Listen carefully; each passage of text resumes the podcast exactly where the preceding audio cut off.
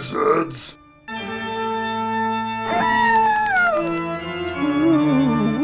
Wizards. Two wizards.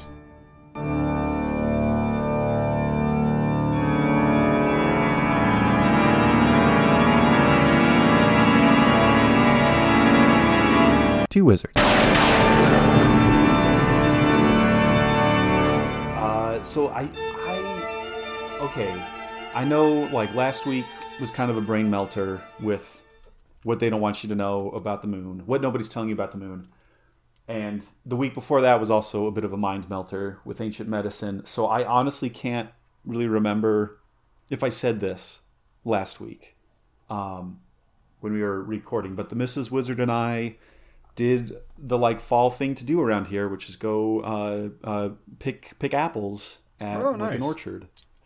So yeah, we did that. Uh, yeah, like last weekend, um, and got like because isn't a bushel like twenty five pounds? Isn't that it? 38 pounds is a former produce wizard. Okay, yeah, I was just gonna say. I was just gonna say. Okay, okay. So we got a we got a basket, which is apparently a bushel, a bushel basket, because it was it was yeah, it was probably like thirty five pounds, something like that. Um, got a buttload of apples. Um, she made a pie. It was great. All right. when we're done recording, probably gonna have some pie. And then it was, uh, uh, but then it was only today. It was only today that we processed a bunch of that. Um, so yeah, we're gonna make some some hard cider again. Um, so looking forward to that. And then I'm I could call me I don't know like the grandchild of somebody who went through the Great Depression. because I was like, okay, so we, you know, we have our press and we, you know, processed everything and got as much juice out as we can. And then, right, I was like, but what about all this like pulp? Like, I feel bad just throwing it out. Is there is there some way? I don't know if we can like use this, if I could re- re- repurpose it. And so I was looking, and other than making just like a metric ton of like apple muffins, because that was like the first one, just like bake it into a muffin Right. um, or like pancakes or something.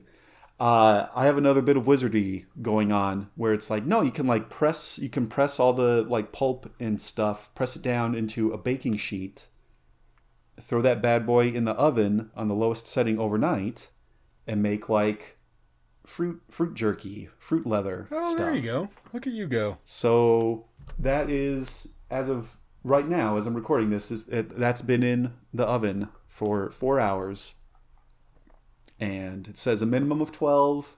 24 is better because we don't have a fruit dehydrator, right? Or just a dehydrator. So yeah, I'll either like burn my house down, then it'll smell wonderfully appley and autumnal. uh, or I'll have yeah like five pounds of like apple apple jerky, apple leather um, by by the end of this. So so yeah, let's see how it goes. Oh shit, that's funny. So yeah, and, and, and man, like I was I was just in the zone because like probably the next purchase would be like a proper fruit grinder because what we ended up doing was like one of us just like sliced a bunch of apples into more manageable pieces. Mm-hmm. The other whipped those in the blender for yeah like a couple minutes, get kind of like a slurry applesauce, if you will, and then just pack that into the press and then do the whole crank thing. So yeah, I'm I'm just having like I'm, I'm sure all my dreams tonight are going to be of me just like slicing apples, just nonstop. when when will it end? Apples. Apples. Apples everywhere. I'm channeling the spirit of Mark. Ah, help me, produce wizard. Ah. no, I was, I was. I, I I don't know if like when you were driving back from from your trip, if you felt like a, like a like oh, I felt a disturbance in the force, as if someone fell into produce mancy without like the proper skill level. Oh no. Something's amiss in the fruit mm. force. The fruit force. Oh, I love it. Ah, well, listeners, I don't know if you're maybe you also went out apple picking. Maybe you made your own apple cider or are going to be processing it into hard cider. But whatever it may be, thank you for joining us once more here on the Two Wizards podcast. My name is Josh. I've been slicing apples all goddamn day, and I'm a wizard. And my name is Mark, and I am a wizard. And yeah, welcome back. Um, here we are. Happy October. Happy proper fall, guys. Um, I'm so excited. Well, and and uh, it, it'll. I think this will just miss, but also by the time this episode comes out, a happy belated birthday to you, sir. Yes, thank you, sir. Yeah, it would have been uh, Monday. Yeah. So so one more one more time around in this cosmic dance that this pale blue marble, this pale blue dot goes on. Uh, well, and so you were telling me a little bit before we started recording. Do you want to share with everybody what what what you and your Mrs. Wizard went off uh, to to to go mark the occasion to go celebrate? I can a little bit because it'll tie into what I have in my wizard's right on. So Oh, okay. No, perfect. That's a great segue. That's a great segue then. we went up to Salida this weekend, everybody, and we know Salida. We love Salida. I had a bunch of pizza, and I went to Eddyline Brewery, brewery, my favorite goddamn brewery in the world. But Josh, I didn't bring home any Eddyline because number one, first up on deck. Well, it's not first up, but it's like my anchor. Is a uh, pumpkin patch ale from Eddyline that my goddamn boss bought me. Oh, Yeah, so that's, thank that's you amazing. to him. That's wonderful. Um, and then followed by that, the first one I'm going to drink tonight, I got in Salida out of Upslope Brewing is their Oktoberfest. Yay! Ooh, nice. I've never had their Oktoberfest before. I've never had the Upslope, and I saw it today at the big liquor stores we're leaving town, and I got a boner. And then I have a Ghost of Christmas Past in the form of the Kaiser out of Avery Brewing. That's right, kids. The Imperial Oktoberfest Lager is back. Oh, oh, baby. Oh, I want to say that was in Giant Snakes was when I drank that the first time, but I'm not I sure. think you're right. And that was right. Yeah, that was two years ago. Like Yeah, yeah. No, we'll we'll have to. Um, right. So as we're branching out, we're gonna have to start the the two wizards wiki, um, and like yeah, just do like a quick rundown of what was in our either chalices or goblets or tankards or rhytons. Um, and so yeah, maybe maybe some pioneering listener will feel inspired to, to start the two wizards wi- wiki so that we can very easily look up what it was was what, what or when it was that we had these various callbacks and things like that. Well, and, and actually, speaking of uh, what's in my Wizard's Rhyton, I had a similar kind of thing. Like, I think maybe you have had this one before, or maybe not. They kind of sound familiar, but in uh, with me, I have uh, from New Belgium their Atomic Pumpkin, oh, Uh, buddy. not not special release though. That is clearly crossed out on the can, and written above it is spicy release. So this is a yeah a pumpkin ale with um, um, habanero and cinnamon. I remember that one. So yeah, it's uh, so yeah. I, I- guess I'm I'm playing catch up there. Um, but uh, but yeah, I'm I'm also very much excited now that it, it, it's October. All the uh, Oktoberfest beers, all the pumpkin ales, all, all the pumpkin beers, uh, and I guess on that note, uh, here's Anya. Cheers, good buddy. Oh, okay. I mean, so far so good. Yeah. We'll see what happens when I wake up tomorrow and have to go TA for intro to classical literature at 8 a.m. Uh, well, okay, 9, 9 a.m. Um, like, hey, uh, Josh, I was hoping you could give me a little more feedback on my Odyssey essay. I was like, not now, Chief. I just was drinking Atomic Pumpkin all night. Um, come, come by my office hours tomorrow. Casting a fireball at your own big guy. oh, I guess so. I guess so. Um, I mean, you know, it's so spicy, Josh. You might, you know, I hope you're all right and you don't die and then have to come back as a spooky, spooky ghost. spooky, spooky ghost. Well, and I guess I'm should be glad that this is only habanero and not ghost pepper, ghost chili pepper, ghost pepper thing, whatever that's called. Ooh. Ooh. Oh god, I love how dumb we are sometimes. I know. Woo! Woo! I like to Mark, think our respected Mrs. Wizards can hear us, like like moments like this Yeah. when it's just woo. It's like, how did it go? oh, it was good. Really? Because it sounded like you're making fucking ghost sounds for an hour. Well, that was part of the process, yes, and that's why the recording is two hours long. You're right, right. you gotta you gotta channel. You know, you gotta gotta do a little channeling of the other side, a little séance, something like that. And so, Mark, of course, what is it that we're talking about today? We okay, so this is going to be a special month. We're getting the ookiest, spookiest we've ever done, and we're talking about nothing but ghosts all month Yeah. long. But tonight- long. Yeah, tonight as a primer though, we're just gonna kind of try and. I wrote in my notes or in my outline, this isn't a loose robe; it's like a loose shroud. just about ghosts. We're gonna talk about them, and Yeah. they're everywhere, and it's not gonna be exhaustive study at all. And Josh, we're gonna kick into being a ghost podcast in like December. I think I'm pretty damn sure, because I found a lot of cool I mean- poltergeist cases. But like, man, Oh, okay. Nice. Yeah. Yeah. ghosts. Okay. No. Yeah. Woo! I I can dig it. Woo! I can dig it. Yeah. Uh. And, and so yeah. So this is right. This is our primer. This is our opener. Not so much a loose robe, like a say, like you say, but a loose shroud. You know, we're all kind of holding hands, sitting around the table with a like silk silk cloth over it, and the little ball in the middle. Um, and so yeah, And so we're we are we are laying the foundation. We are preparing for what is going to be literally the ookiest, spookiest month of ooky spooky months on the Two Wizards podcast. Um, so yeah, Yeah. Um, yeah, let's do it, buddy. Ghosts. How do you feel about ghosts? Like, have you seen I them? mean- do you believe in them? Yeah, I think so. I have not had any like direct face to spectral face contact with a ghost. I haven't like seen any, but I have had some like unexplainable things happen. Um, I've been in places where, yeah, just like the like vibes feel off, like super negative. Like ah, there's some there's some unsettled, still kind of pissed off thing going on here. Um, but like as far as like me like seeing one, no, I, I can't say I can't say that Okay. much. Okay. Um, what about you, man? Um, Be, yeah. Before we like do the campfire thing and trade trade our ghost stories or our closest thing to ghost stories, what's your yeah kind of general general kind of take? well, now there's a campfire in the background.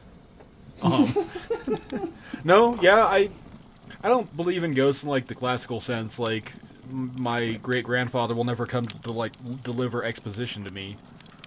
Yeah, But yeah, no, yeah, I or say definitely think that there's something. Like, a lot of people have seen them. There's got to be something there, and I think really it's like a psychic scar, and or we, we'll get into that a little bit later. But yeah, stuff like that. Yeah, yeah, I would believe it. I believe it. Well, and, and it is. It's you know we, I mean, uh, uh, cue the We Fit music. Like, how many times have we said like, oh, like look at the prevalence of like flood myths, or look at the prevalence of like giant giant birds. Um, there's some there's some sort of yeah like cross cultural, intercultural, multicultural aspect idea of like yeah just because a person's dead um, there's still something that like kind of lingers and maybe it is there to let to, yeah like scare you. Maybe it has like its own uh, a, agenda that it's trying to like wrap up that it couldn't fulfill in life and so now it has to happen after. Um, M- maybe it's to impart wisdom maybe it's to avenge me right? Like that's the whole yeah the inciting incident with hamlet is um yeah his his dad shows up as a ghost. It's like yeah son what the shit? I'm pretty Your sure uncle Scar killed me. I mean, your your uncle. Uh, so so yeah, so I guess what what has been like the closest that you've encountered something along those lines? What's like the nearest thing that, that, that you've experienced personally? Um, when I was five or six, we lived in this house in Littleton, and like there would always be somebody standing in the upstairs of the house. There'd just be a person standing there, and you'd see him when you pull in at night, and you would see him. Like you just see him like when you would pull up to the house, and but there would never be anybody up there, and it was just there was a gray body up there, like. Um, that house was real weird. There was definitely like cold, like cold sink spots. Um, the basement was like a goddamn horror movie basement. and I mean, it wasn't. It was like you know a house in the '90s in Denver suburb. Like it was a cement block and stuff like that. But like the stairs going down were rickety and weird, and it was it was a Yeah. creepy goddamn house. Like we lit mm-hmm. and and Yeah. to kind of compound it too. Like that was the house where like my parents got divorced in. I guess is what you would call it or how you would describe it. Like. And so, just on top of like all that weird shit, like the house was just fucking weird, you know.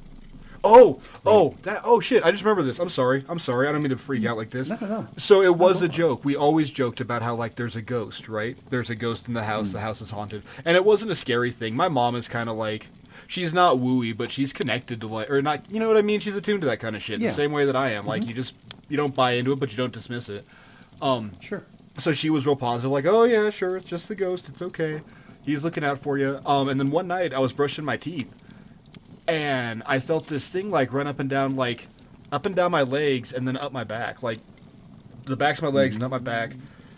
And I was like, "Oh, the ghost is tickling me." And I keep brushing my teeth, and it does it again, and then it hurts. And I run and tell my mom, and I'm like, "The ghost is tickling me. The ghost is tickling me."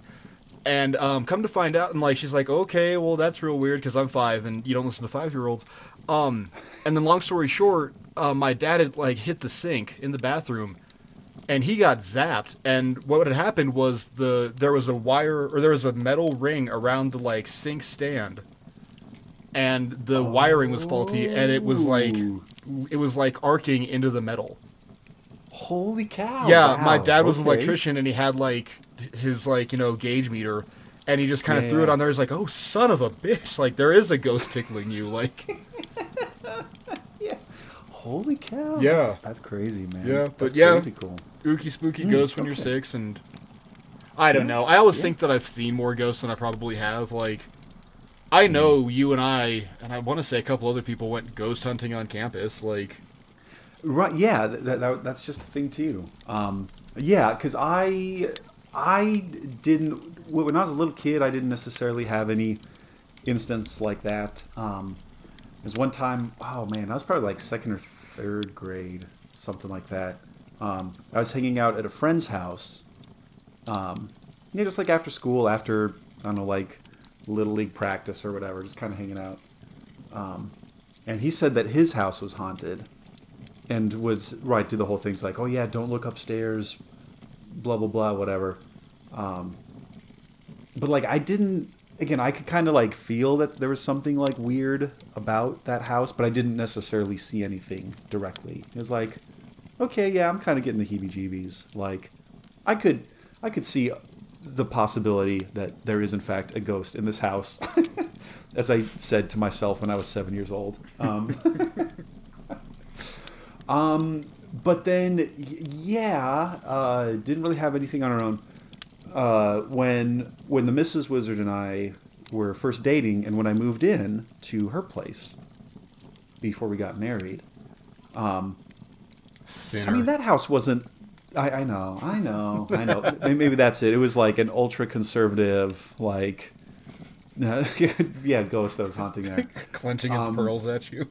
Yeah, right, right. Um, uh, and, and that that house it was only built in like the 40s or 50s, so not like super old. But we would kind of joke that for as windy as the valley gets, like there wouldn't be any wind, but we'd still hear like creaks or like we'd be in one half of the house and then we'd hear something or like a door would kind of close, and so we would kind of and so we would of course like joke like oh yeah that's our that's our ghost here.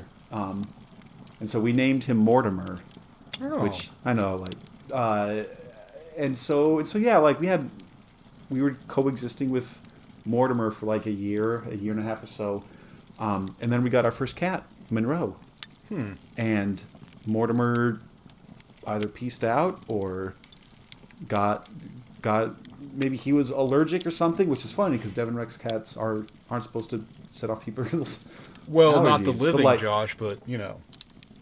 True, true. Um, but but then right there, there's also that thing too, right? Like oh no, like ghosts, like don't like cats or cats don't like ghosts or, or I, I don't know something like that too. But um, but yeah, that was the closest like we ever and and it was it was a sort of like never anything malicious. Never felt like oh no he's uh he's just like oh yeah it's it's more we're just wanting to be acknowledged or whatever. But yeah, that was it. But then also, as you mentioned, um, yeah, I think I remember that night going going to campus there and trying to do some ghost hunting before it got on. Well, no, I think that was like right as it was getting on like TLC and Discovery and just getting dumb. Um, because both of us being right, co- coming from like some, some kind of theater backgrounds, like theater ghosts are definitely a thing. Yeah. In fact, there's even the ghost light that you're supposed to leave on.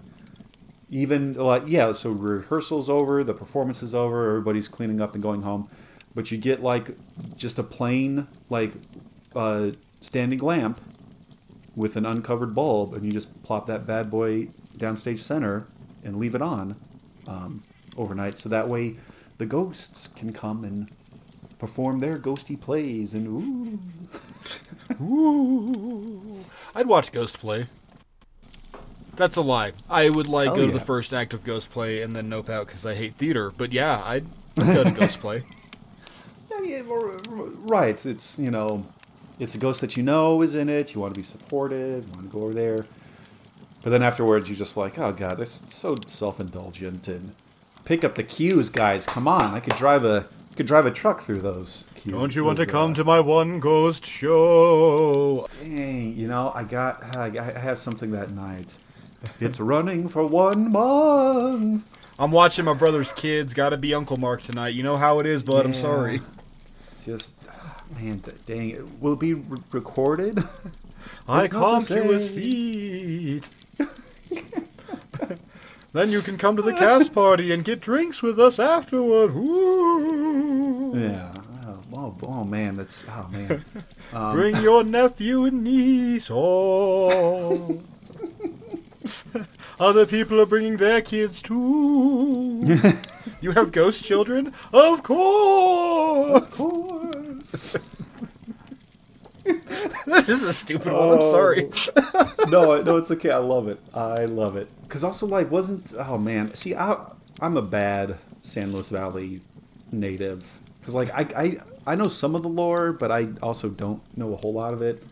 Cause it was cause isn't like Luther Bean Museum? Isn't that supposed to be haunted? Oh yeah, Luther Bean was haunted as shit. The old uh, theater building in um The old theater building. the sub was haunted as shit. Some kid hung himself up there or something allegedly one time. Right. Yeah. Right. right. Um, trying to remember. Doc used to talk about that, like people get freaked out in that lighting booth, Oh, that's right. and he always That's maintained it was because it was like concrete brick and it wasn't you know insulated, so it got super fucking hot in there. But Yeah. Yeah. Maybe. The ghost was trying to warn you of heat stroke. Yeah. You may want to get a drink of water. Water. You've got a break between cues. Step outside. oh god. Well, I also know just kind of like local legend. Um, there was a house on North River Road that was supposedly yeah like super haunted. Then like that was a thing to do in like the 60s and 70s. Like my mom when she was growing up there, she would say like, "Oh yeah, like that was sort of a thing. Like when you got to high school, you had to like at least once uh, go over to like the old abandoned haunted house on uh, North River Road and like see yeah like see if you could spend the night or look for ghosts and things like that. Um, but then it got demolished. Was And that the know if it's weird? part of the- Was that the monkey house or was that the devil's playground? So, so the Devil's Playground is something different. Okay. Um, I think it. I, I think it was also called the Monkey House. Um, and I want to say it's like maybe it's part of the golf course, or it's like land that the golf course owns. Wh- Where the house was? Question Huh. mark. I'm not entirely sure. Um, but the, yeah, but yeah, and then there was also the Devil's Playground, which is like on the south side, Okay. uh, kind of by, of, of course, kind of by some of the the like uh, railroad tracks. And oh man, how did that go? Yeah, of, of course. There's like there's some weird guy who was like a like a devil worshiper or something like that. Um, but then also, when all these like industrial freight cars would come through Alamosa, there was like yeah, sort of like a like an oil, not full on refinery, but like an oil natural gas kind of like storage place. Um, and so they would just like they just like dump out uh, some of their hazardous waste just Oh in my like these God. big yeah just in like these like big like pits these big yeah just like open air pits next to the tracks um, Oh, that's what's so, wrong I don't with know. Lahara. it could could be could be um, but then right of course then at, at some point all that got got cleaned up uh, well and and I, i'm also kind of remembering because it was right two years ago um, yeah our first kind of halloween themed batch of episodes right talking about some of the local ghosts here uh, in columbus uh, and yeah some of the haunted houses and then i want to say there's a pretty well-known case about yeah like a girl's ghost that haunts a building um, on the osu campus and, and I think it was a similar kind of thing. Like she, she either committed suicide or like she had an affair with somebody, and so then he killed her. Um, Oh, shit. Something like that. Um, yeah, I. Uh, so I I only like kind of know about some of this, um, because yeah, two years ago, uh, the like theater department acting grad students, they were going to do this whole like, hey, uh, it's the 150th anniversary of Ohio State, so let's do some kind, some like devised theater. Let's let's let's like create our own play about like campus stories, and like somebody was going to like talk about this girl, um, but. Uh, but then like a covid happened and then b like that whole devised theater thing just fell apart at the seams real fast There's a lot of i don't know if i can get too much into it but Yeah. D- darn it we never got to see that performance of what what could have been Woo! What did we miss Um, out on? yeah he was okay yeah here we go Yeah. Uh, okay, so this is um, from anomalien.com, the disturbing hauntings of the Oxley Hall at the Ohio State University. While no one seems to know the exact year, according to my sources, OSU only began keeping campus death records in the early 1980s. It was during winter break in the 1930s that one female student was left alone in this uh, uh, uh, Oxley Hall, this like female female women's residence hall. Uh, who she was, why she stayed behind, and how exactly she died is up for conjecture. Three things that remain consistent in her tale is that her death was violent, that it happened on the third floor, and it took place on December 17th. Oh shit. Um, by many accounts, she hung herself or slit her wrists in the bathtub. Others say she was killed when she surprised a burglar expecting an empty dorm. Either way, many have witnessed her presence. University legend even states that the ghost is the reason is, is no is the reason the building is no longer used as a place of residence. Um, for many years, she has been known to turn lights on and off, unlock and open doors, and has been heard walking and talking throughout the building. Many swear that if you go past Oxley Hall late at night during winter break, you'll see a light on uh, in one of the third floor rooms and might even hear her screams. Wow. Okay. Uh, Yeah. So, oh, is this another one? Uh, a particularly disturbing incident occurred during Christmas break of 1980, as told to the Lantern. Um, that's the like student newspaper. Um, Randy Gebhardt tells the story of a female security guard that was standing outside Mack Hall, it's a different residence, which adjoins Oxley, when she had an overwhelming sensation of being watched. She just turned in time to see one of the dorm doors slam, dorm doors slam shut on a balcony. After calling Gebhardt for backup, the security guards began to search of the building with the dorm director in tow. The first thing that the group noticed was that a ladder that was stored on the third floor had been moved to a hallway on the second floor. On the third floor, things got stranger. Uh, quote, we went to the balcony where the door had been slammed shut and started seeing tinsel lying on the floor leading out of a dorm room, said Gebhardt. As they entered the room to investigate, the dorm director immediately noticed that the Christmas tree was missing. Following the tinsel only offered more questions as the trail stopped cold in the middle of the hallway, with no more tinsel or any sign of the tree. Was it the ghost or the Grinch? oh God. Okay. Well, that was kind of a silly uh, left turn there, but but anyway. So yeah, there's apparently right. There's apparently a female ghost on campus that uh, Okay. around winter break gets gets gets extra active. But So, like, what do you think a ghost is? yeah, I mean, I I think.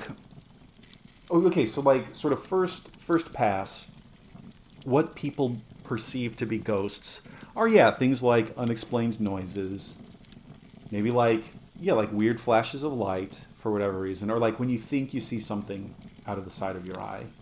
Um, yeah, yeah, that's like just out of your field of vision. You like maybe perceive something like that.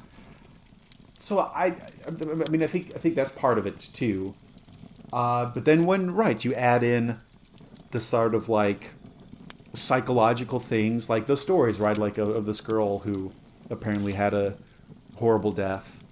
Um, this this house in yeah like North Alamosa. That's just well, that's just the haunted house. That's just yeah, like the monkey house. Um, and sort of like builds up its own story of um, yeah, like not exactly what, what's the word I'm looking for. Like not exactly like a self fulfilling prophecy, but it's like oh yeah, like if this if you like keep talking about this thing, then it does be kind of get like built up into its own its own sort of legend. Okay. And then right, you get decades later packs of like yeah high school students be like, hey man, I dare you to spend a night alone at the monkey house. No. Um, and then something happens, and then they run off screaming, terrified. Um, but then, as far as like people who will look at you dead ass in the like eye and say like, "No, I I had I saw a ghost," um, and like chase me, what what that is, I have no clue. Scooby Doo bullshit. Yeah, it, it, it's got to be. It's got to be some. Yeah, some. Oh, it's a. It's a projector that. you know, he was running from the from the closet. It was you all along. and I would have been able to funnel more drugs out of my shitty Chinese food restaurant if it wasn't for you meddling kids. But uh, but, but yeah, like like people who swear that, like that stuff, or like like you were talking about having like a physical sensation. Mm-hmm. Yeah, yeah, buddy. I have. I I would have to be there, in like. In like night vision goggles and like an EM reader, uh, and like be some asshole with like a like selfie camera on TLC, being like, "Hello, Any, we we we request your presence," or whatever bullshit. or the what is it? One of them, one of the ghost bros, and he just runs in the house and starts fucking calling all the ghost idiots and shit. Like, hey, fuck you, ghost! you fucking pussy! I think it's like Jersey Ghost Hunters or some shit, and he just like insults Jersey the Ghost- ghosts. You call that a haunting? That haunting's garbage. Garbage. Oh, big fucking scary ghost! Ooh, come get me, asshole! Oh, that's too good. I don't know if this is a ghost story necessarily, but it's it's a something. It's a something story. It's an unexplained phenomenon kind of story. Um, Okay. But but he has this. So my junior year of high school, uh, in the summer, I went to a track and field camp at Kansas University there in Lawrence. Um, one of the assistant track coaches there was buddies with my dad. They like competed against each other, and then they ended up like um, being like grad assistant coaches at the same time at Adams during like the yeah like 70s and 80s. Um, so that's how I, I got over there. It was a week. It was great. It was fun. Um, and then I rode the Greyhound bus out to Lawrence. Uh, but then my dad came and picked me up and like drove me back, so I wouldn't have to ride the Greyhound again. And and and so he could see his buddy. Um, and so the story goes, right? Like track and field camp ended sometime in the afternoon. My dad gets there. Um, we uh, I think we he like drove back that day. Oh wow. I'm trying to, or or, may, or maybe he drove out the night before, spent the night, and then like the next day. But it was like late. It was late. It was like well past midnight. We're driving through flat, boring ass uh, slaughterhouses everywhere, Kansas. Um, and and, and, then, and then yeah, we were gonna get back in Alamos at like I don't know, like 6 a.m. or something like that, because that's what we streeter men do. We just drive at ungodly hours. Right. Um, but so yeah, it was like I don't know, it was like 2 a.m., 3 a.m., something like that. I was passed out. My dad was drinking coffee. He was still driving, and he like slept all the day before to, to get that. I think that must have been it. He must have driven out the day before. Anyway, anyway. Um, and so like right, just as he's getting into, I think like, like I think he said like just as he cr- crossed into the Colorado state border, um, there's like this giant herd of elk off off on one side of of the highway. But they were like starting to like inch close, like they were like inching closer and closer to the road. And my dad, you know, he's, he's not like super speeding, but he's going highway speeds. Mm-hmm. And he's like, this could be bad. He gets this feeling like this could be really bad. If one of these deer or, or elk or whatever it was decides to like bolt out in front of me, there's no way I, I can like stop stop this like truck in time. Um, and and so he says that he feels some presence, um, like one like kind of imbue him with like a confidence and a calm and like things are gonna be fine, things are gonna be okay. One, and then two, this same sort of presence is like corralling or like holding back the deer that like so so so they don't so they don't cross into this yeah like little two lane highway at 4 a.m or wh- whenever it was. Um i think he might have even said that there was like maybe like a light. I think he Okay. might have even said something like that. I'm trying to remember i Okay. don't know i'll have to ask him again. So yeah that's like whatever it was like maybe that was like the presence of some poor farmer in like the 50s who ran his truck into a deer and like died. And like he like guarded that stretch of highway outside of Lamar or whatever so yeah so th- that that's one of his that's one of his stories and he's like you know I can't explain it I can just tell you this is what I felt and Oh god. That's cool. yeah so yeah no yeah it is it's cool and then right I'm just like passed out in the, in the you know, like passenger seat next to him, oblivious to all of this Right. because I was dog tired. But uh, but yeah, Damn, dude, that's cool. That's pretty neat. See, and, and again, they're not always they're, they're not always malicious and out to get you and make you pee your pants. See, I don't think they're bad. I think it's just like a it's like the girl getting killed. Like it's just it's one of two things. It's either like you know, you have that chair that was your grandmother's chair and she always sat in that mm. chair and so every now and then you'll like look up and see her or something. yeah, Like there's mm-hmm. that psychological space that a person can kind of like just leave sort of a dent in reality in and or maybe it's like your brain forgetting to not remember that that person's gone. So you look up and you see the image of your grandmother sitting in her chair. Or it's like, you Yeah. know, a place where something really bad did happen, like the girl getting killed and there's this big like release of like energy because you know, hey, what is it, thermodynamics number 1 or 2 where you can't destroy it or create it and there is we'll get into it in a little bit here, but like there is a difference in a living and non-living body. And what is that? I don't know, but like that mm-hmm. spark of life, whatever you want to call it, like a soul or a spark or whatever, like it's Yeah. there. No, it is. and if it gets released, you know, quickly and violently, then it can leave that type of impression. You know, I that I don't know, but Yeah, that makes. and you know, there, there's that farmer that you know massacred the deer family. So not only is the farmer guiding your dad, the There deer family is holding back the other deer deer saying no no and, Right. and, you know like the other deer are like you know i was gonna cross this fucking street but there was this thing Yeah. like holding me back and right as soon as like i was gonna do it holy shit a truck whipped by doing 60 miles an hour like man but Mm-hmm. i felt this thing holding you know like there's some deer out there Well, telling the same story to his kids on his deer podcast Yeah, well, and not to not to give secrets away, but I'm I'm sure that we will hear many more stories later this month on the Two Wizards podcast as as we get ghosty. Um, I'm, I'm sure we will hear many more instances of yeah, de- ghost ghost animals, spirit spirit animals that that interact in all sorts of wild and wacky fashion. Ooh. Oh, we ought to talk about like actual ghosts though, right? Like, Mm. Mm-hmm. I, I I don't know. Like we we we've skirted around it enough. We ought to give a crash course in ghosts because this is supposed to be like a crash course primer. Um, yeah, I suppose. according to LouisvilleHauntings.com, there are five types of ghosts. You have a interactive personality, and this is the ghost that takes a human form. So this is like the dude standing in my upstairs window. This is the image of your grandma sitting in her chair, knitting and rocking. Um, This is Patrick Swayze in Ghost.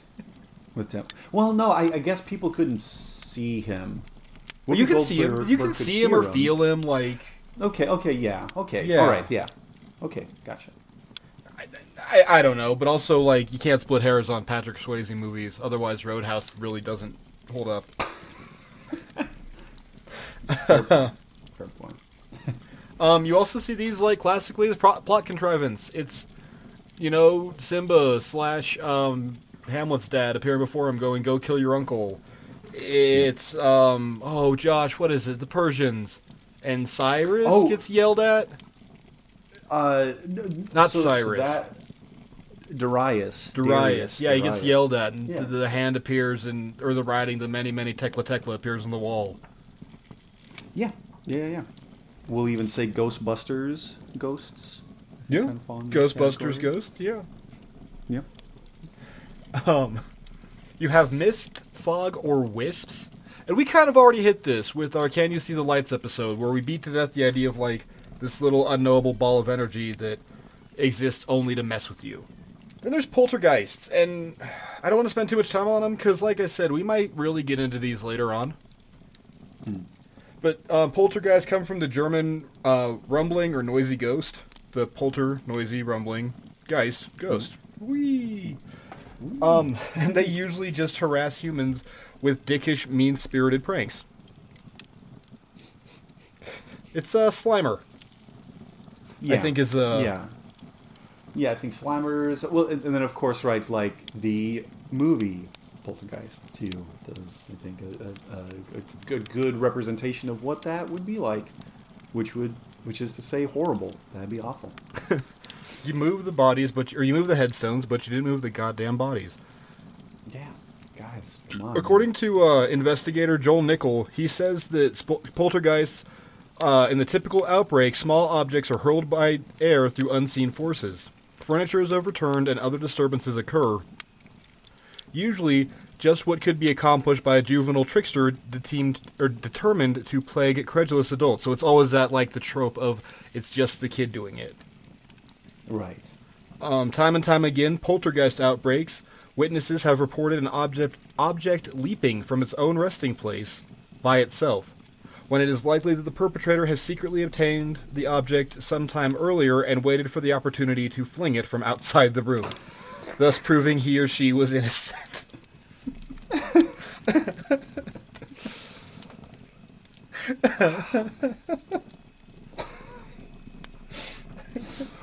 On the one hand, right, of course, it's like this is so dumb. This is so stupid. It's like no, we're, we're trying to figure this out. We don't we don't know. We don't know what's going on. It's probably your uncle being weird throwing shit across the house. Or or this damn kid outside's like, what's all this mysterious like yelling and like moaning and crying, and I'm hearing things like thump against the side of my house. Oh, it's just this, yeah, good for nothing, yeah, like The wailing Dennis of the hounds of hell. yeah.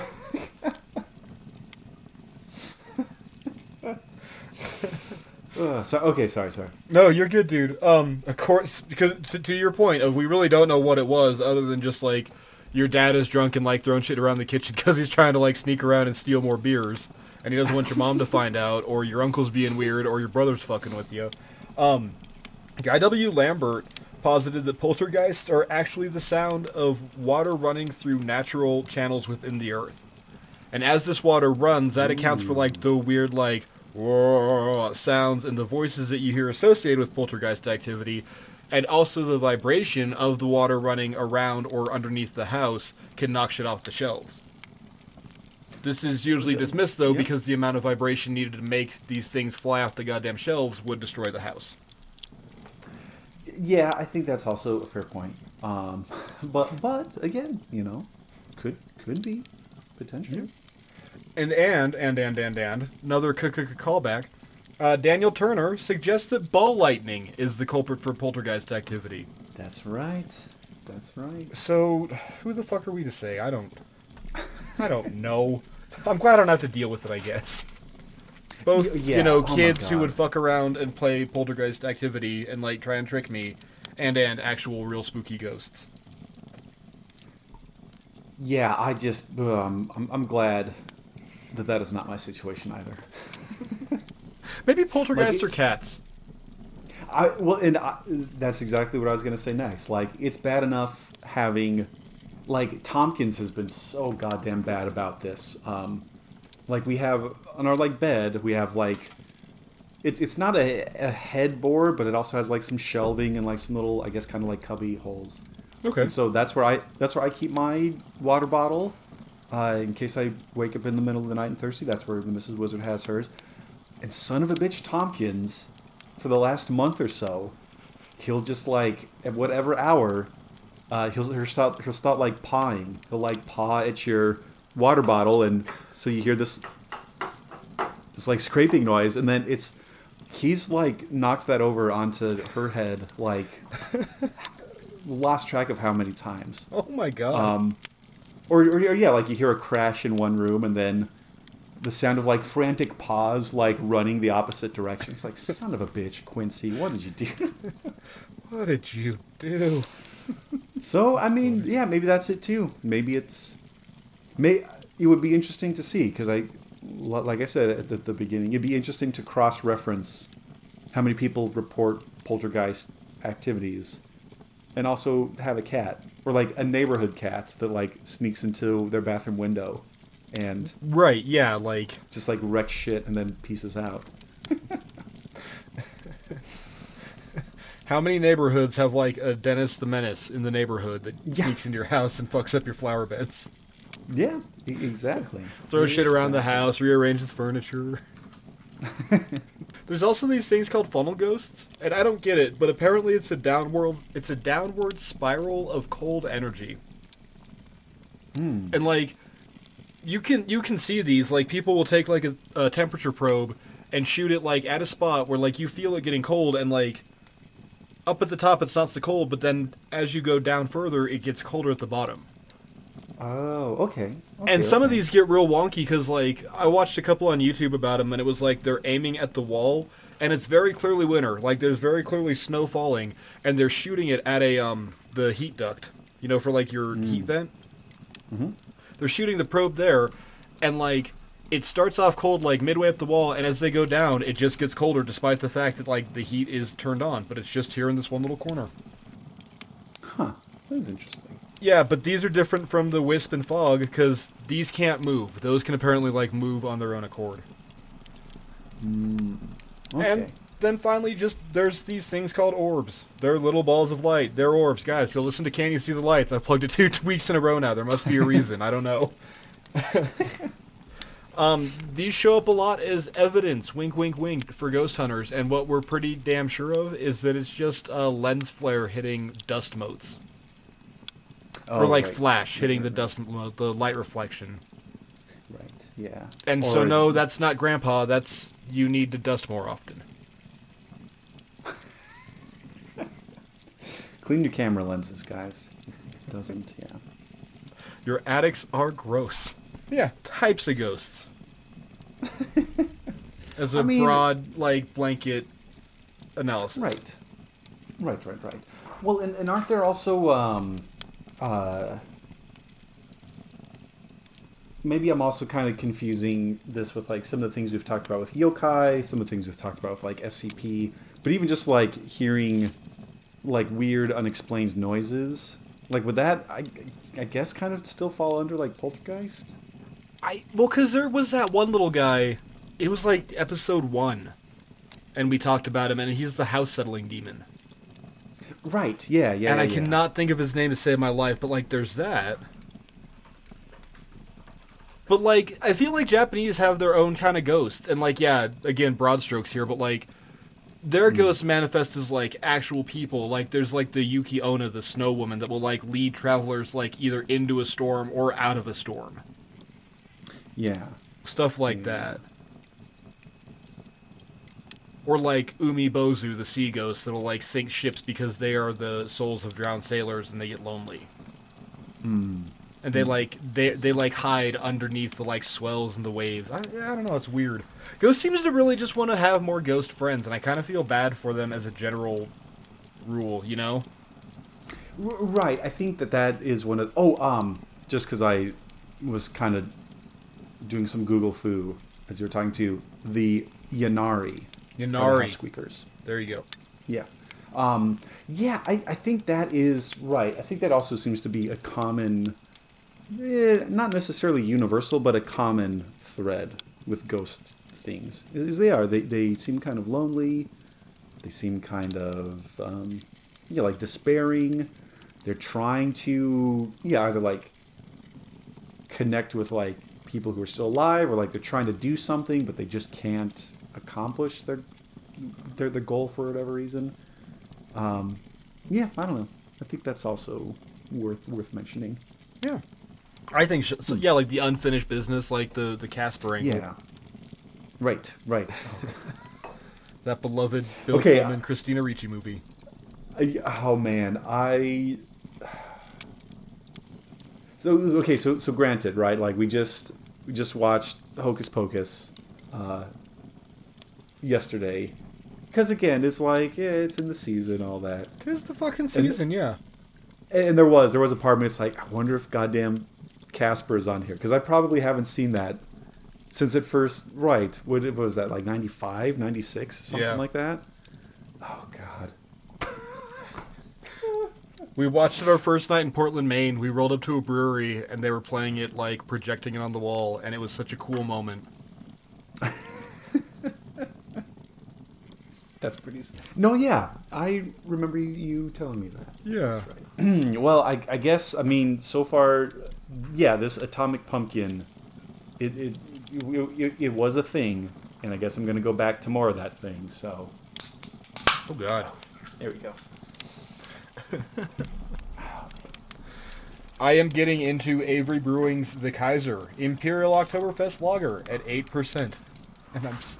I remember this one, and I loved it the last time I had it. And I hmm. probably should have bought more than just the six pack I did today, but Yeah, but then again, it- it's like that thing. Like, like I tell myself, oh, bacon's on sale. I can like buy extra packs of bacon, and then I'll just like ration them throughout the year or th- th- throughout the month until it goes on sale again. It's like, nope. Then I just eat bacon all the goddamn time, and I balloon up to over two hundred pounds. Uh, So I guess maybe there's something to be said about uh, moderation, something, something. I don't know.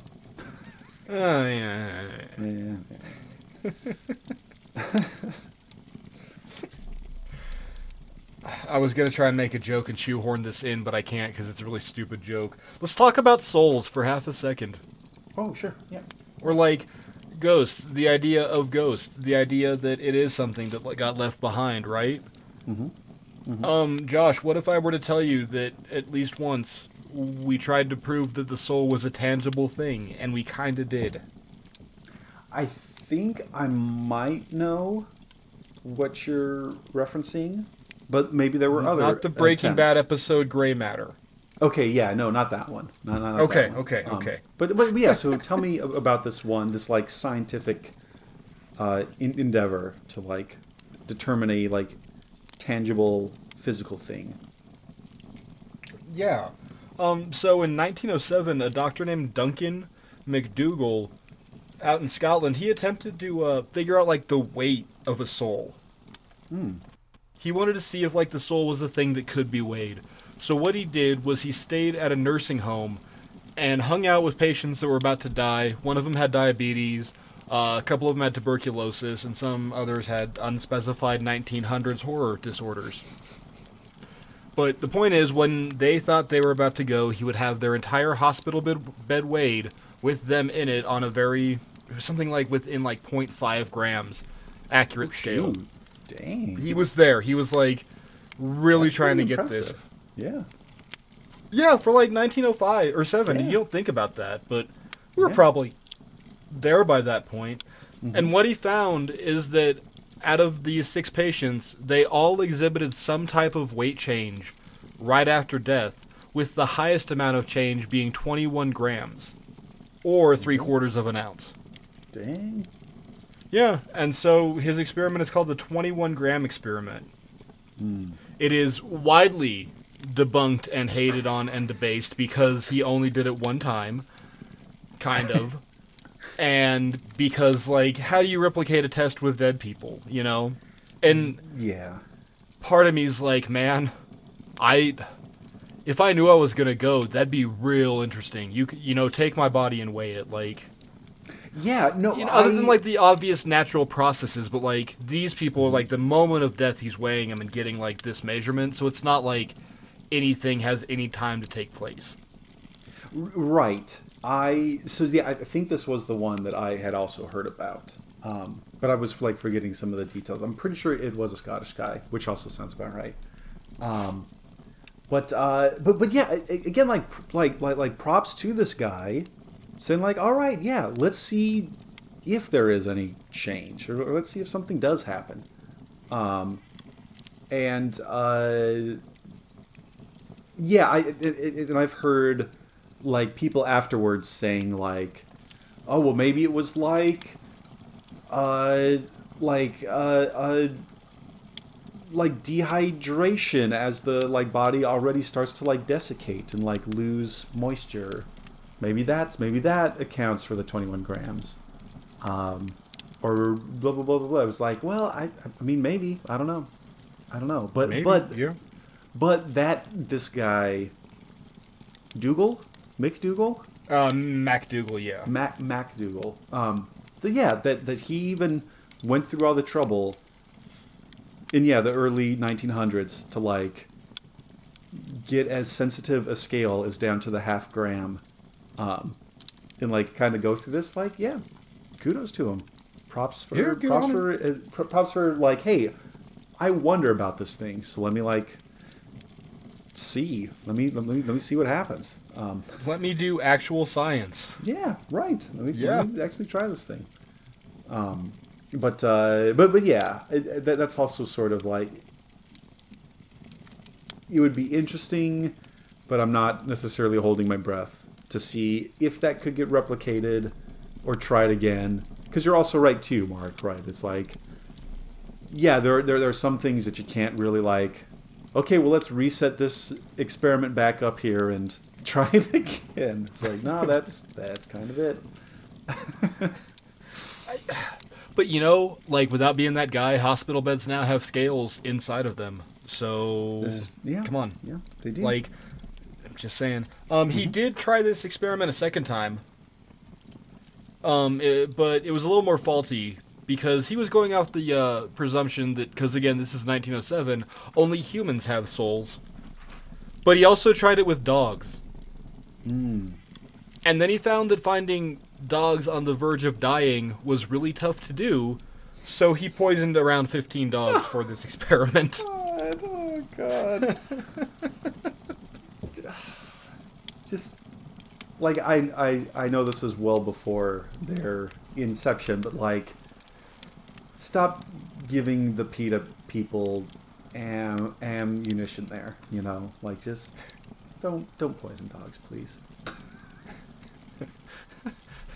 Not in the name of Daddy, where's Rover? Well, honey, good news is I've conclusively proved that dogs have souls. The bad news is you're getting a new puppy for Christmas. oh, not again. Actually, if, if you think about it, it's more a win-win anyway, so Going to get you a nice fat dog, Veronica. A big, fat, plump, juicy soul.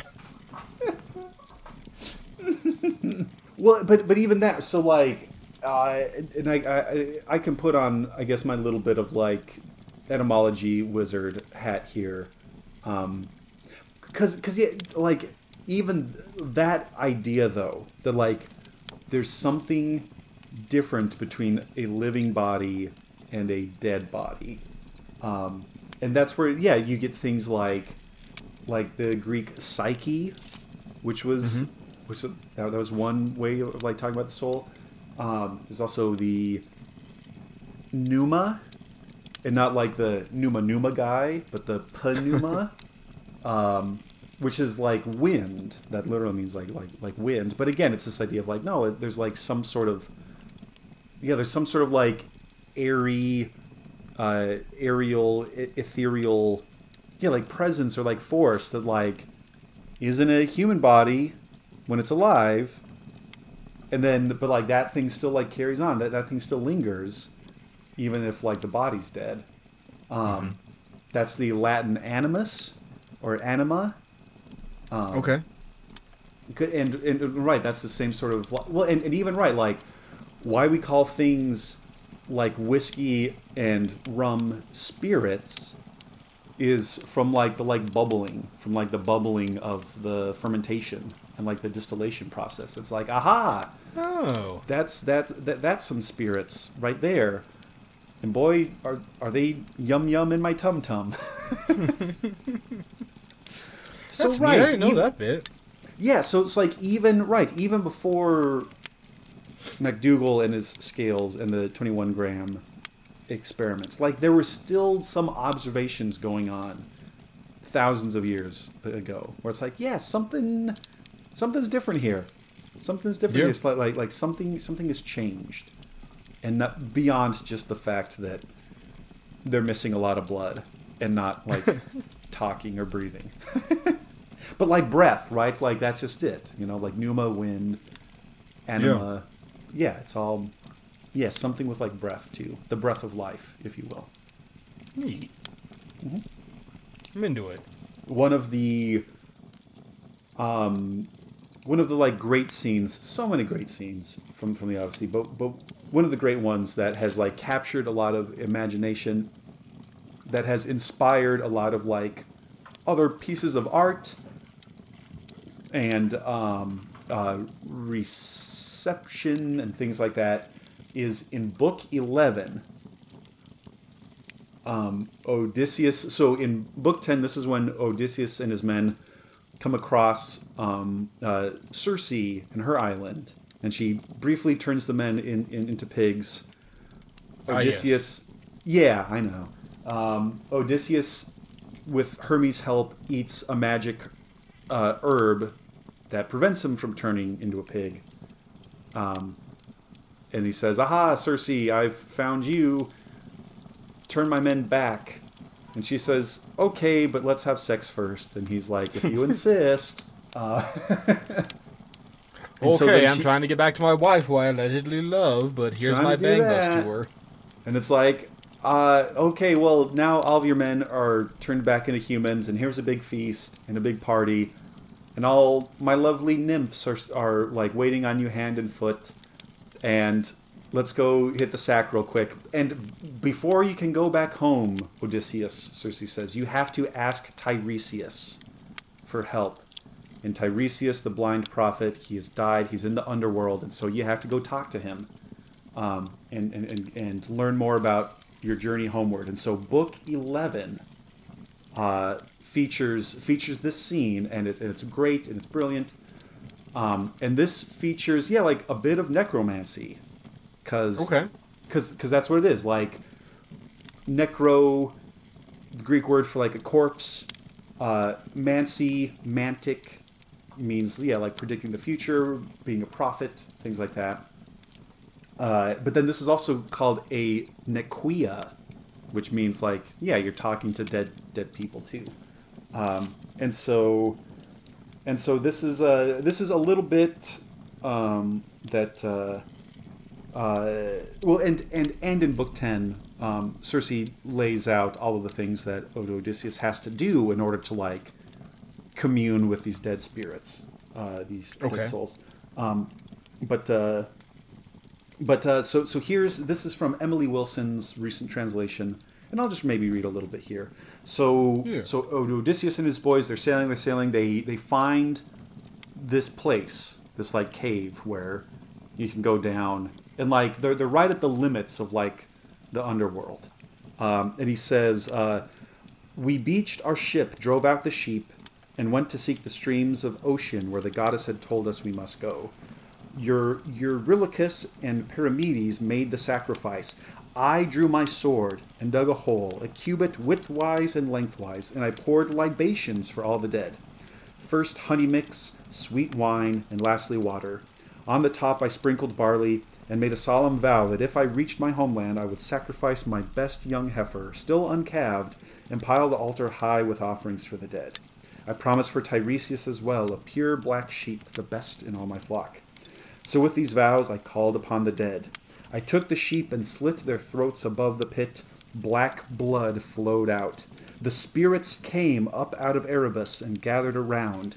Teenagers, girls, and boys, the old who suffered for many years, and fresh young brides whom labor destroyed in youth, and many men cut down in battle by bronze spears, still dressed in armor, stained it with their blood. From every side they crowded around the pit with eerie cries. Pale fear took hold of me. I roused my men and told them to flay the sheep that I had sacrificed and burn them, and pray to Hades and Persephone. I drew my sword and sat on guard, preventing the spirits of the dead from coming near the blood till I had met Tiresias. God damn, I like that. It's so and so and so right, and so that's one of the ways that like you you you get the the the spirits of those who have died to talk is is you dig this little hole, you pour out these libations, you're pouring one out for your homies. Um, and then on the top you sacrifice some some livestock so the blood is there and then it's kind of gruesome but also kind of cool then the spirits like drink the blood and then that's how they can talk I'm into it. I think that's great. Like, it's super it's super super cool so there's so yeah there's th- this is on um um yeah like this so so this scene um yeah it's on like a bunch of like pottery from the ancient world it's a bunch it- it's on a bunch of like renaissance paintings um Od- odysseus's journey to the underworld uh his nekyia to go talk to the spirits of the dead um, and so yeah, and so right, he like talks with Tiresias, and, and Tiresias gives him some advice to get back home. Um, he sees all of his, no, well, not all of his buddies, but most of his buddies from the Trojan War who had died. Oh he shit. sees, yeah, he sees Agamemnon, he sees Achilles, uh, he sees Ajax the Great, who's like still pissed at him because Odysseus got to keep Achilles' armor after he died, and Ajax was like, "No, I was supposed to get that," and then he committed suicide. Um, and and this is so moving. This is so moving. So Odysseus sees Ajax, and he like calls off to him. He's like, "Ajax, I'm so sorry. Like I, I should have let you have the armor. I wasn't thinking right. I wish that you were still here." And like, but like Ajax doesn't say a word. Like his his, mm. his spirit is still just fucking pissed that that he didn't get the armor. but that also right that also speaks to this idea that, that that is illustrative of this idea that like no these these spirits these shades these ghosts still have memories from when they were alive um, can still hold grudges um, can still give advice to, to, to the living um, and so yeah it's just ah, it's freaking sweet But it's cool it has been this way the whole time. I like that a lot. Yeah. You know, it's not like we just because you know you look it up and it's like a lot of spirit uh, spiritualism is it was like bored rich white folks in the 1840s when industrialization was huge and they had all this fucking time and money to blow. So what they do, they talk to their like the spirits of their ancestors and shit. yeah yeah And like, yeah, there's that half of it, and like, yeah, there's the Fox sisters who fake their like seances and shit. But like below that is this, and it's like, here's a here he is going, or here's Odysseus going to the underworld, and like, he gets the chance to apologize to Ajax, and like that's cool. But like, he gets to see his the, his dead crew. That's neat. I don't know, yeah. like, yeah well and yeah. and and even his his mother um, all of this time when he was abroad, both fighting in the Trojan War and then in like the forever time that it takes to like try to get back home. Yeah, his his mom dies, and he gets to like Oh, see his mom and like talk with her, and have a very share like a very and like share, yeah, like a super powerful moment. Um, and and yeah, and, and of course they're like both crying and just the whole time. It's like yeah, it's it's powerful stuff, man. It's powerful stuff. It's beautiful, man. Yeah. So yeah, everybody go read the Odyssey. It's it's great. Either yeah, either the Emily Wilson one. I also like the Fagles translation. That was like late '90s, early 2000s. That one's good too. Uh, yeah, go read the Odyssey. Good stuff. Or go watch the shitty Armand Assante TV movie version. It's pretty alright too, I guess. It kind of holds up. It ki no, so so the professor in this class was like, "Oh, Josh, can you help me like pull up the video clips from the from the Armand uh, uh, Assante version?" I'm like, "Yeah, I'm happy to. We need another one. We need a newer one." He's like, "Oh, come on, it's not that old. It's like it's like 96. It's like 96, 97. It's it's like 25 years old now." It's like, "Oh, It's God, I old, guess man. it is." Yeah, and Too good. Freaking Bernadette Peters is. Oh god, I know. Oh, okay, okay, sorry, sorry. Anyway, No, Yeah. you're good, buddy. I, I remember yeah. too. yeah. Oh man. Because I feel Um, like we read Odyssey in high school, and then my teacher gave up because it was like we were too dumb to read Odyssey. So she's like, "All right, let's watch the video of it." Yay! Well, and I so I I just got this book uh, Okay. through interlibrary loan. I didn't have enough time to kind of read through it, but who knows? Maybe maybe later on, um, I'll I'll be able to, yeah, do like a Wizards literary corner follow up. Um, but I got the Art of Libation in classical Athens. Cause oh wow.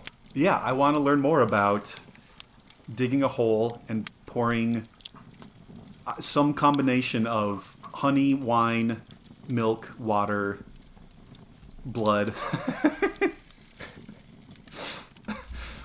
yeah, I want to learn more about that because that's amazing. Fuck yeah. I think you're gonna be down here in like two weeks. We can dig a pit in my backyard. Yeah, which, but okay, but also so, and I kind of threw this offhandedly, but I sincerely mean it too. I think it's amazing, and I love that in yeah, some maybe like subaltern cultures. What do you do for your homies who left this mortar plane too soon? You fucking pour one out for them, and so that's another that's another thing that's like channeling this idea of like yeah for for those of us who are beneath the ground, I'm, I'm still gonna pour one out for them. I love that shit. I love that shit. Hell yeah. So cool. Hell yeah. So cool. So speaking of which, Josh, you, you you're gonna be down here right in a couple weeks, I think. Um, yes. What if you and I just decided, fuck it, let's become ghost hunters, buddy? I mean, we could we could try to find y- y- yeah, like we could try to find either where the monkey house was. We could Yep. we could go hang out at like Devil's Playground, although there's I'm pretty sure there's like an apartment complex like right across the street there. But yeah, no, hell yeah, dude. We can do it. Even better. Even fucking better. Even fucking better. Yeah, we'll do it. Um, as a side note, if you and I were dumb for making two wizards in 2020, like a time when literally everyone else said, let's make a podcast, we'd be even dumber to make a ghost hunting show right now. but I did find the weird patient zero of it. Oh, okay. All right. So, according to my research, um, the current ghost hunter epidemic bubble that's occurring right now, it all spawned with an MTV series in the 2000s called Fear. Holy shit! I remember that. MTV's Fear then branched off into Ghost Hunters in 2004, and Ghost Hunters is now in its 25th season. Ghost Hunters is as old as the Armand Assante.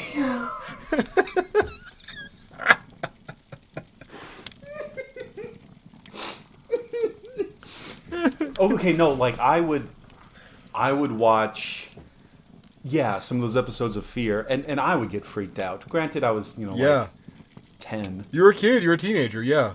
Yeah, but whole oh, so th- there was one. Um, where was I don't know if it was like a prison or like, but like there's like one of those big like industrial um, uh, conveyor belt kind of things, right? Okay. Yeah. And so one of the challenges was like one person had to like walk up there, like like like, like walk up this ramp. Um, and there's like a little kind of like cross beam uh, up at the top, um, with a rope. And it was like, uh, oh, in 1927, um, uh, Billy McStabby hung himself from this grain elevator or whatever the fuck it was. Was like a little like audio clue. And then the challenge was like, hey, here's this noose. Put put this noose around your neck. The like rope goes over the crossbeam and is in this little spool, and then there's like a cinder block that the rope is tied next to. Oh my God. And it's like put this noose around your neck and then kick the cinder block off the like top of this grain elevator or whatever it was. Mm-hmm. And the person was like, "I'm not fucking doing that. I'm not gonna like commit suicide like Billy McStabby or whoever it was." Right. And then and then right, my like nine year old brain was like, "There's no way. There's no way they're gonna do that." So like they, they finally quit. And so they kicked the cinder block that had a little piece of rope tied to it, but that was just it. Like it mm-hmm. wasn't connected. It wasn't connected to the like noose. Right. Right. Right. Because of course they're not going to ask somebody to like. They're not going to murder somebody. the- on yeah, they're going to murder somebody and air it on the TV. And then like the whole like again like quarter of a mile walk back down this grain elevator. They're like those dirty sons of where's wrecking frecking. it's like that's not fair. Uh, okay, sorry, sorry. I No, just- you're good, buddy. You're good.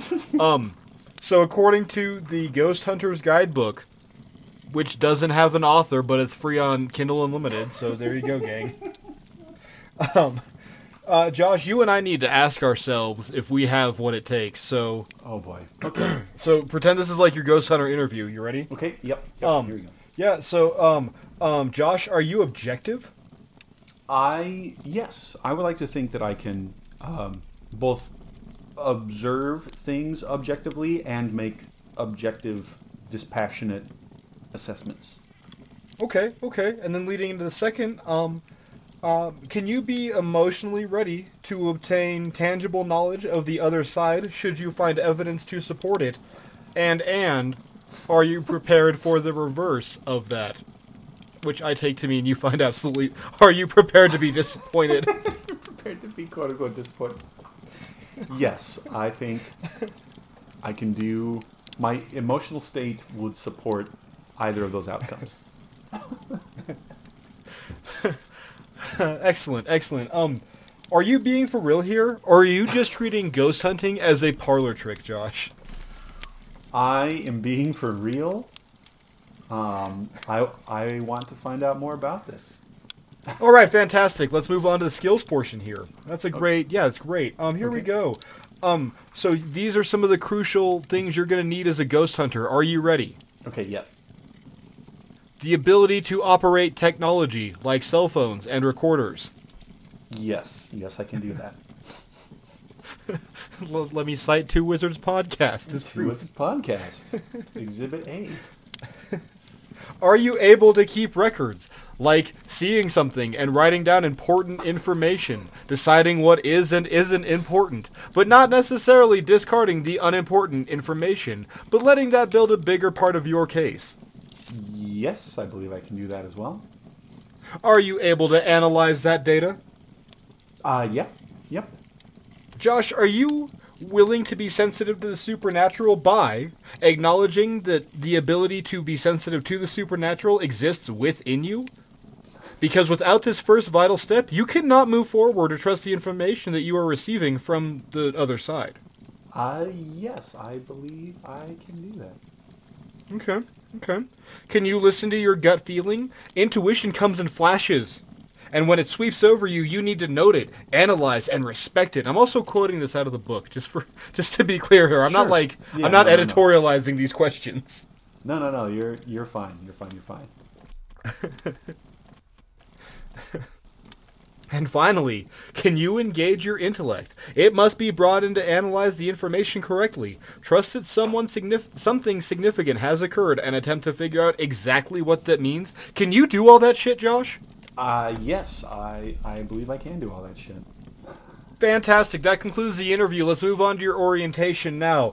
I'm going to go ahead and need you to purchase the following items, Josh. Okay. All right, a compass, and these are this is me. I priced it from Amazon. A compass for thirteen fifty eight. A Gauss multi detector device, uh, for three hundred eighty dollars and sixty cents. A Gauss meter, which apparently is different from a multi uh, multi device, uh, for one hundred nineteen dollars and fifty cents, but that is thirty three percent off. An air ion canister for sixty five dollars. And side note, I looked into it. I can't tell you what any of those fucking things do. a KZEMR reader, which will run you about $119, and that uh, detects electromagnetic waves. Okay. An ELF meter, uh, going to be $179.96, which detects low level sound as well as radiation. okay. A remote wireless thermometer, going to run you about 20 bucks. A digital thermometer, or a, uh, sorry, a digital. What the hell does that even say? Oh, that was the weird one. Yeah, a digital hymographer. Apparently, that's a thing that measures moisture content in the air. It's going to cost you about 32 bucks. A Geiger counter for $82.98, which actually I bought today as a birthday present to myself. Because I, I need a Geiger counter, I'm sure of it. yeah. Happy birthday. Yeah. Yeah. And then most importantly, Josh, most importantly, and you even named it at the top of this episode, you're going to need a thermal im- imager. And on the low end, that's going to run you like $299 or a good one, probably closer to 1400 Get you one of them good, real good FLIRs. And you're also going to need a set of night vision goggles for about $200. So your overall bill to start being a ghost hunter is going to run you $1,508.68. Oh man. Um. Man, I wish I kept some. Can of my, I go ahead and like get you to sign your I-9s now or Yeah. uh Man, I wish I could have kept some of my Trump bucks to uh, reinvent myself as a ghost hunter. Oh man, biggest regret. Biden, if you're listening, give us another stimulus package to all become paranormal investigators. It'll be, it'll help you win the midterms for sure. Blue wave, I would I don't spooky wave. dude, you could be like I am anti-abortion and we're to go bomb most of Africa, but I'm giving you a paranormal researcher stipend. Man, I would really have a hard time not voting for that cat.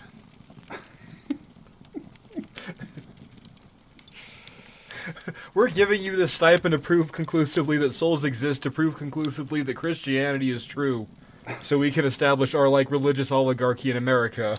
Mm-hmm. Yeah. Here you go. It's like, well, checking that box for President Ghost Hunt. Yeah, it, I, I mean, like, it's as good as anything else right now. I mean, Maybe that's it. Maybe that's what. You, you, know, politics are dividing us for so long. The culture war is going on and on. Um, there's still this uncertainty with like COVID.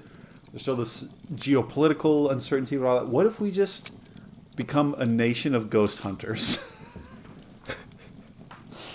right? Like, so many countries have like mandatory like two years military service. What if the United States has you become a ghost hunter for two years after high school?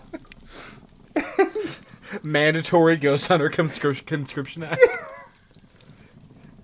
Because at this point, I'll I'll try anything, man. if, it can, if I see one more goddamn ad about taxing Tim Ryan keeps increasing your taxes, like I don't care. I don't care. I'll go sit in like old dilapidated houses and ask, Is there a presence here? I'll, I'll, I'll do that if it's anything. I'll go to the axe murder house and bring an axe and be like, "Hey, you pussy fucking ghost! Does this axe piss you off? Huh? Come at me, fucker!" And then like when I get like ectoplasm punched, I can be like, "All right, that's my duty. I got the purple ghost heart."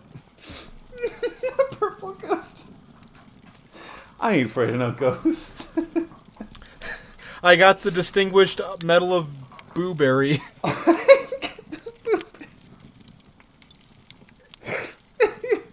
yeah, that's like all of the like the like WIC food stamps program. It's all blueberry. It's for blueberries. Mark, I, I think these atomic pumpkins are starting to starting to kick in here, buddy. Would you say that they're conjuring up a spirit of their own, good buddy? I think I think so. I feel the compulsion to get a to get a sword and dig a pit one cubit widthwise and one cubit lengthwise. Well, you can do that. You can do that to maybe call up some ghosts that were already there, maybe, hopefully, with any luck. Yeah. Or you're gonna waste, you know, you're gonna ruin a sword, you're gonna be out a bottle of wine and a bunch of honey, and probably a couple sheep. Or mm-hmm. we could take a page out of the Toronto Center for Psychical Research and just make our own fucking ghost, Josh. No way. Yeah, buddy. Oh my god, I, I want to do this so bad. Okay, lay it on me. So like, All right. all of the ghost hunting gear, running upwards of a G, yeah, yeah. But I will pay any price to make my own ghost. I'll max out my credit card right now. I will max out my credit card right now. um, in the year of our Lord, 1970, up at the Toronto Society for Psychical Research, a Dr. A.R.G. Owens, that's right, he's a pirate, Arr Owens. he led eight students in the creation of a ghost. Hmm. Starting with a creation of a backstory of a man of a totally fictional man by the name of one Philip Aylesford. This is his biography. He was an aristocratic Englishman living in the 1600s at the time of Oliver Cromwell. He supported the king and was a Catholic. He married a beautiful and but cold and frigid wife, Dorothea, the daughter of a neighboring nobleman. One day, when out riding on the boundaries of his estate, Philip came across a gypsy encampment and saw a beautiful, dark eyed, raven haired gypsy girl named Margot and fell in love instantly with her. He brought her back secretly to live at the gatehouse near the stables of Diddington Manor, his family home. For some time, he kept his love nest a secret, but eventually Dorothea realized he was keeping someone else there. She found Margot and accused her of practicing witchcraft to steal her husband's affections. Philip was too scared of losing his reputation and his possessions that's the big one, his possessions to protest at the trial of Margot, and she was convicted of witchcraft and burnt at the stake. Philip was subsequently mistricken with remorse that he had not tried to defend Margot and used to pace the battlements of Diddington Manor in, despair. Finally, one morning his body was found at the foot of the battlements, whence he had cast himself in a fit of agony and remorse. So that's the backstory that the students and Arg Owens created for this cat, Philip Aylesworth, right? They spent two years understanding this, and this is. I gotta assume this is like your blow off class. This is like Oh Ghost God. Physiology 204. It's a Look, Tuesday, I- Thursday from like 11 to 1 or like 11 to 12:30. Like you just don't care. So, and if listeners, if you're thinking like, whatever, that can't be, a class like that can't exist. Let me tell you, as I'm like entering the job market, as I'm finishing up my degree, as I'm looking for teaching jobs, there was one posting at an institution that I will not name. I was like, oh, well, let me check out their theater program. Let me like, you know, see what's going on there. Uh, Mark, this this institution, this theater department, offered a class on the performance of knitting Wow. where it's like This is some fucking community shit. no it is it is it's community shit so the fact that here's a here's a, a college class a university class that is creating a ghost just water off this duck's back maybe. To be fair, um, Dr. Owens' wife was the former chairperson of Mensa. Okay, that's I'm that's just pretty sick. throwing it out there. Like, yeah, that's pretty sick. yeah, um, the group enlisted the artistic talents of one of its members to actually draw a portrait of Philip, and they kind of like collaborated on this and like did a, an eight person sketch drawing of what they thought that this Philip Aylesbury looked like. So they spent two years discussing Philip and learning about Philip until 1972 when they actually started having their own seance. This started with them in a brightly lit room, or not bright, like it was a classroom, just a classroom. Okay. And they're kind of like, all right, we're trying to like group hallucinate the image of Philip. We're going to focus our intent on the idea of this guy, Philip, who we know his backstory, we understand who he is. And they came up with nothing until somebody said, hey, what if we did it like a seance? So they had a seance for Philip. They dimmed the lights. They like put a tablecloth over a s- fucking spooky ass table. They laid down rugs. They like did their due diligence, right? And god damn it if they didn't fucking summon Philip. These eight people and their professor, Arg Owen, along with several observers who just watched the exp- they watched through this like two and a half year process. They watched this thing occur and this thing happen. Um, Philip could be manifested. Um, he would communicate with table rapping. So one knock for yes, two knocks for no. Mr. Ed rules. and they got to know this ghost that they had made up. Um, Philip could also move the table and make it walk. And mind you, this was a heavy table on carpets. Apparently, he could possess the left leg and make the and like jerk it. That it was I don't know how it works, but apparently he could like jerk the table around. um, this culminated in a uh, seance performed in front of 50 observers where Philip levitated the table about two inches off the ground. This was also video recorded, but apparently because it was the 70s and video cameras sucked, we do not have image. We have the seance video, and I watched it, and you cannot tell. But everyone there, 58 people, say, "Oh yeah, that fucking table jumped off the ground." I mean, So yeah, Philip Aylesbury, the fucking ghost that we made up, and apparently he's real. So that bears the question, Josh. Like, um, are you seeing your father telling you to avenge his murder, or are you manifesting guilty feelings because you know your uncle's a piece of shit and nailing your mom? And and is there a ghost who's guiding your hand as you drive you and your boy through the fields of Kansas and you like Yeah. feel the ghost take control of you so you don't go, you know, make a bunch of deer ghosts and a bunch of family ghosts at the same time? Are you seeing your Nana in her knitting chair knitting? Or do you just miss a person and your brain is filling in the blanks and creating that that fill in space in your like you know, in what you observe in your observable reality? yeah. because it doesn't last. You don't see ghosts for long. They're there and then you're gone until like your actual mind realizes what's happening and snaps right, it out. right, yeah, exactly. Yeah, it's like just when you kind of put together, ah, this, this is this is a ghost. Then yeah, they like disappear. They like vanish. Yeah. Uh, Was that person on the street even there at all? Who the fuck can say? Like, Mm-hmm. yeah. yeah. No, that's where the hitchhiker got stabbed by townies 20 years ago. Like, oh, okay, good to know, good to know. No, I think. Oh man, that's such a brilliant point to like, kind of start wrapping things up with. Because it is. It's like, w- how how how much of it too with things. Okay, like like pouring libations, like making sacrifices, like doing a séance, like the, I guess. It seems like there are both the instances where, hey, I just like walk into a room randomly and ah, there's a there's a a, a, a ghost, a spooky, spooky ghost.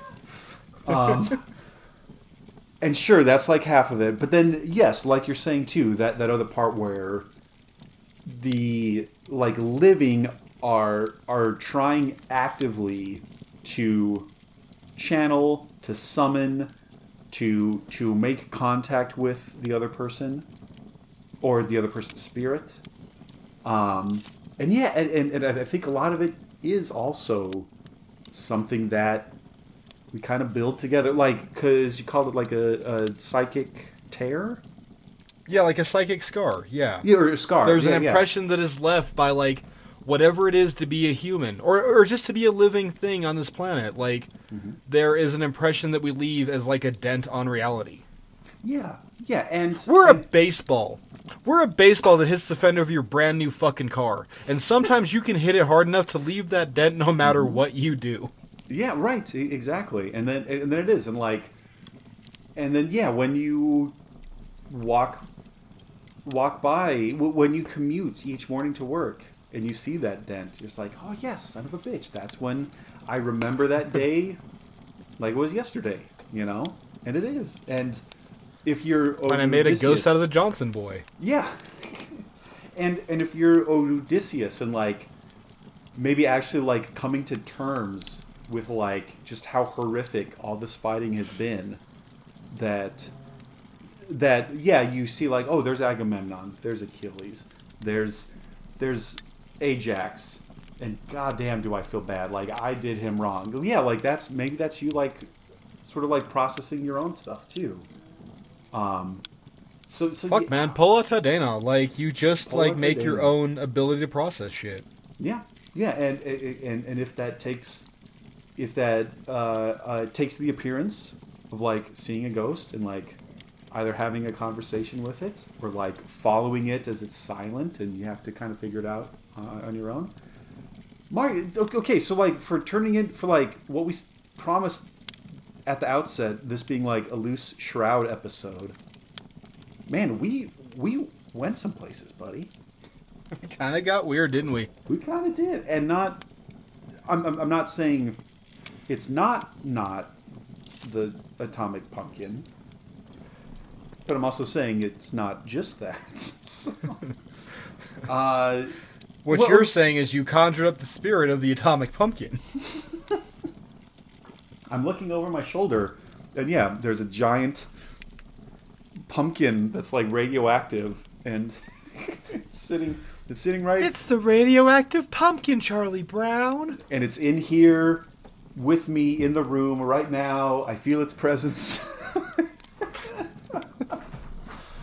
um, well, well, so so also, and and I can just kind of like wrap this up quickly because something else that she offered me was like, oh yeah, Josh, like there's also, yes, there's book eleven from the Odyssey, but the other very famous kind of depiction of like the summoning of, of a ghost from the Greeks is in this tragedy uh, written by Aeschylus called The Persians. Just to kind of go through that quickly, th- th- this is one of the few, or one of the only surviving plays that we have that, that that is not based on myth, but it's based on like a historical event. It's based on the Battle of Salamis, this this huge naval uh, battle that helped turn the tide against the Persian invasion of Athens in, in Greece. Um, and Check out our 300 Cinema Series episode. I- I- indeed. And as you also re- recall from the 300 cinema series, um, Aeschylus, the playwright, fought in that battle, and he fought at Marathon. Yes. He wasn't like a ninja guy, uh, or maybe he was. Fuck it, I don't know. Um, but there's there's a moment from that scene where the play actually takes it, it, it it's set in Persia. It's not set in Greece, and and and it's about the sort of like hey, Xerxes went over there to go fight. We kind of have this bad feeling, uh, all the way like a, a quarter of the way across the world, um, and and the like queen, Xerxes' mother, uh, uh, uh, Atossa, um, she she is like okay, I I kind of got a bad feeling about this why don't I try to like channel the spirit of my dead husband Darius, who first tried to invade and was defeated at Marathon? She also kind of goes through the speech where describes a very similar pouring of libations. Um, let's see here. So, uh, uh, bu- bu- bu- so yeah, uh, thus I had left my finery behind and made this journey without chariots, bringing libations to pour for my son's father, offerings that propitiate the dead. First, sweet white milk that uh, came from a pure cow, then shining honey, the flower reaper's drops. Next, drops of water from a virgin stream, an unmixed liquid born from a wild mother, the shining gladness of the ancient grapevine. And from a tree that always stays in leaf, the harvest of the fragrant yellow olive. Then woven flowers, the sons of fertile earth. My friends, with these libations to the dead, sing hymns of reverence. I call forth the god Darius, while I send these earth drunk honors as offerings to p- please the gods below. Um, and so then the ghost, the shade, the spirit of Darius shows up, and he's like, "My fucking kid, he screwed it up. He screwed it up." And then like the chorus, who are all these like Persian, yeah, like court elders. Uh, they're like, "Ah, shit, he he screwed it up." but like even that's it even that is like could that be a way to like depict that sort of like mental process of like ah we like our forces all of our sons were like completely wiped out in this battle at salamis and God. yeah and it's like and the fact that it's a greek playwright writing rel- like very empathetically Yeah. about the enemy, about the people that he was fighting, and we're we're trying to kill him, and he was trying to kill them, but but he depicts them in such yeah like an empathetic way. Uh, yeah, like it's not like a like a rah rah. Athens, yeah, like Team Athens World Police, like that's not what this play is. So like I'm sure that that was a lot of like kind of processing too for like the audience many of whom were also probably veterans of, of those battles. It's just, it's just, man. Yeah. What else do you do with it? Yeah. Like. Well, well, and, and it is, and it is, and it's a way of like, maybe there is some internal stuff that you're still kind of processing and like haven't fully incorporated or like dealt with. And so maybe you have to externalize that a little bit and make it a ghost. Um, because maybe that's that little extra maybe that's that like extra little bit of I don't know, detachment or separation where it's like oh yeah this is my dead father trying to tell me something um i yeah i, I don't know man i don't know it's I don't know.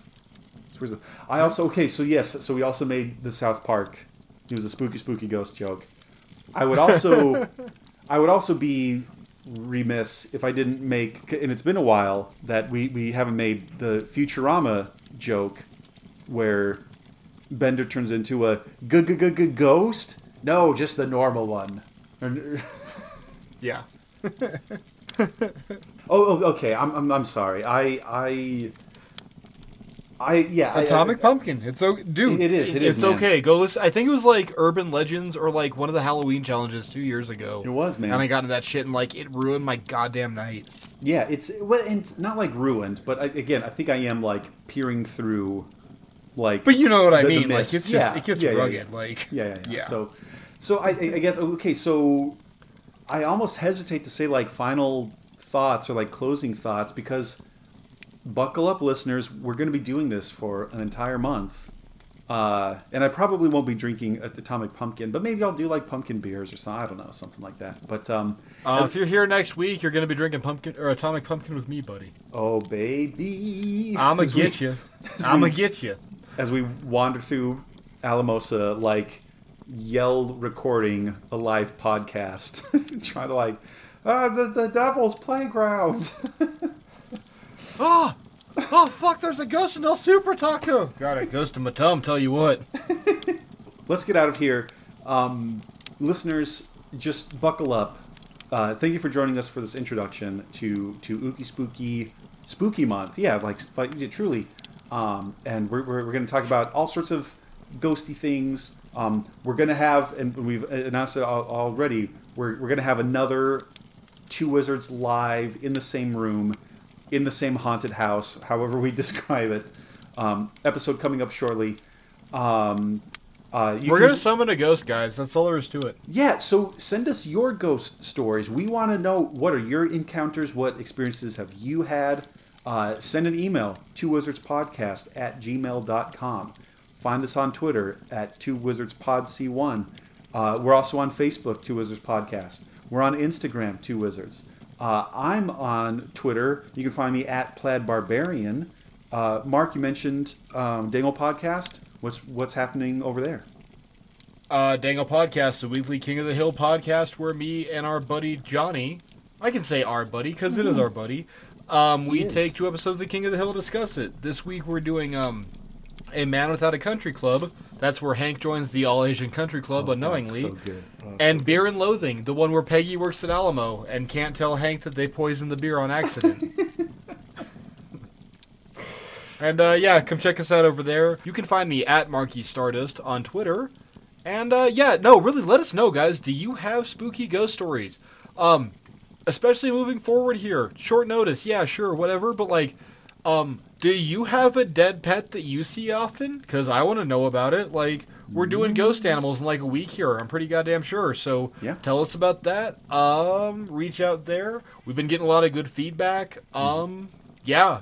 I, Yeah. again, you know, rate and review all that good shit. Um, I don't know. I I hate asking for it. You know, you know what I mean? Like, Yeah. but Right. tell someone. Well, just tell someone. Tell someone you're into us. Be like, hey, these two wizards, they're doing work. Um. They're they're they're kind of tacky and they're kind of assholes, but they're also intelligent and funny. So I forgive them for it. Like, yeah. Right. Right. Right. right. Um, and then you can tell somebody about it when you guys are drunk at a bar, and then like that person will have the ghost of a memory in their head, and like they'll be sleeping, and Josh and I will appear before them like, ooh, two wizards, and they'll wake up screaming, and have to look up our podcast. And I don't want to like make people wake up screaming, but hey, if it's how we get downloads, well, that's what I'm prepared to do. Uh, yeah. Yeah. We'll talk to you later, guys. Thank you for listening. We love you all, everyone. Indeed. Take care, everybody. He rolled upon his back, and after that, I killed them all!